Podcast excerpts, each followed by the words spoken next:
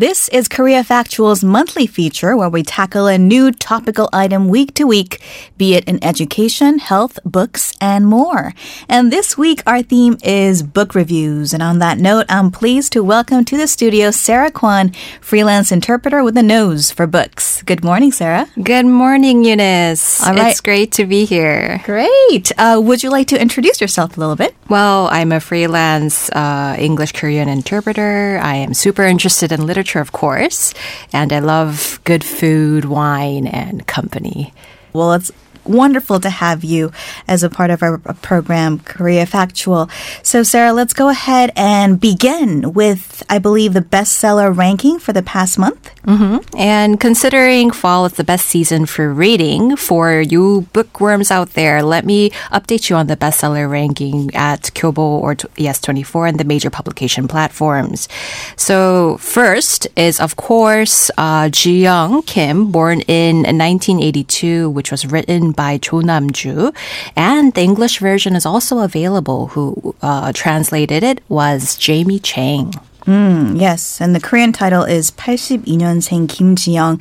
I've definitely seen this book uh, a lot on the rankings at the bookstores as well as online, and also it's been a bit of a Yeah. cu- cultural issue these Absolutely. days as well. Um, I think it was a bestseller maybe two years ago, and then it's probably coming again, uh, resurging because the movie was just released on October 23rd, and the main casts are Chung Yoo-mi and Kong Yu, who are a few of my favorite actors. Mm, all right. Well, moving on to number two, it's 고양이는 내게 행복하라고 말했다. In English Yes. translation would be. would be conversations with my cat, and the writer is Eduardo Jauregui. So this is about a cat that mysteriously enters uh, Sarah's life, and she learns so much from that cat about like overcoming challenges and getting back to her dreams. I think this would speak to a lot of cat lovers out there, certainly. Hoot hoot. And uh, number three, Number three is The Prince by Niccolo Machiavelli. Of course, it's a 16th century political um, classic by the Italian diplomat and political theorist Niccolo Machiavelli. uh-huh. and number four is 90년생이 온다. Mhm. So those that were born in the 90s are coming. So it kind of has this kind of scary feeling to it. Um, I think it's a book about millennials, pretty much. And I believe the president had gifted this book to some of his staffers, uh, thereby gaining some attention there. Let's go ahead and go into a deep dive into a book that you have chosen for us, Sarah. 선량한 차별주의자, which roughly translated means virtuous discriminator. or virtuous discriminator, someone that discriminates without any malice, only with good intentions. Uh, the writer is Kim Ji Hee. Uh, this is a very well loved book, and after reading through it, I thought it was very thought provoking, but not too deep to alienate the general audience. But it's definitely not a casual book. And it's a book that's uh, sold a lot of copies as well before we go in. uh, about 25,000 copies within just the first two months, and they keep on printing out the next version. So, to give you some tips about the uh, professor Kim Ji Hee that wrote the book, uh, currently she is teaching at Gangneung Wonju University. Uh, she teaches about human rights, discrimination, minority issues, and has a BA in statistical science, also in social welfare, and also has a JD. So she's a fervent advocate for many that can't stand up for themselves, like children, handicapped people, women, immigrants, to make a more conscious and inclusive society. Right. So for someone who has walked this path of, I guess, fighting for the rights of those without a voice, um, it was. It's interesting that the title of this book is "The Virtuous" or "The Good Discriminator." I mean, how many of us actually think that we are racist or sexist? But that's certainly a position that she found herself in one day. Yes, it's the hard truth, but uh, it is an oxymoron, so it does hook in uh, the readers. Uh, to start with a quote that is in pretty much the beginning of the book, I would like to say my translation version of it. On my way home, after the roundtable discussion, one of the panelists on my session said in a soft but serious tone, Why did you use the term 결정장애, the decision um, disability, even jokingly? It was more of a statement, not a question.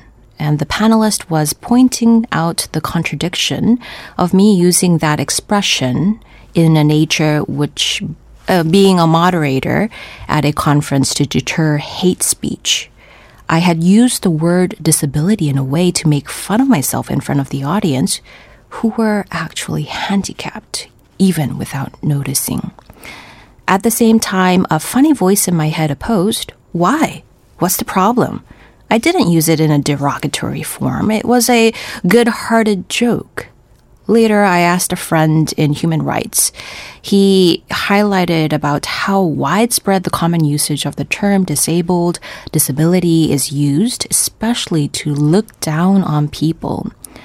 Adding the word disability labels the person as inferior or not enough.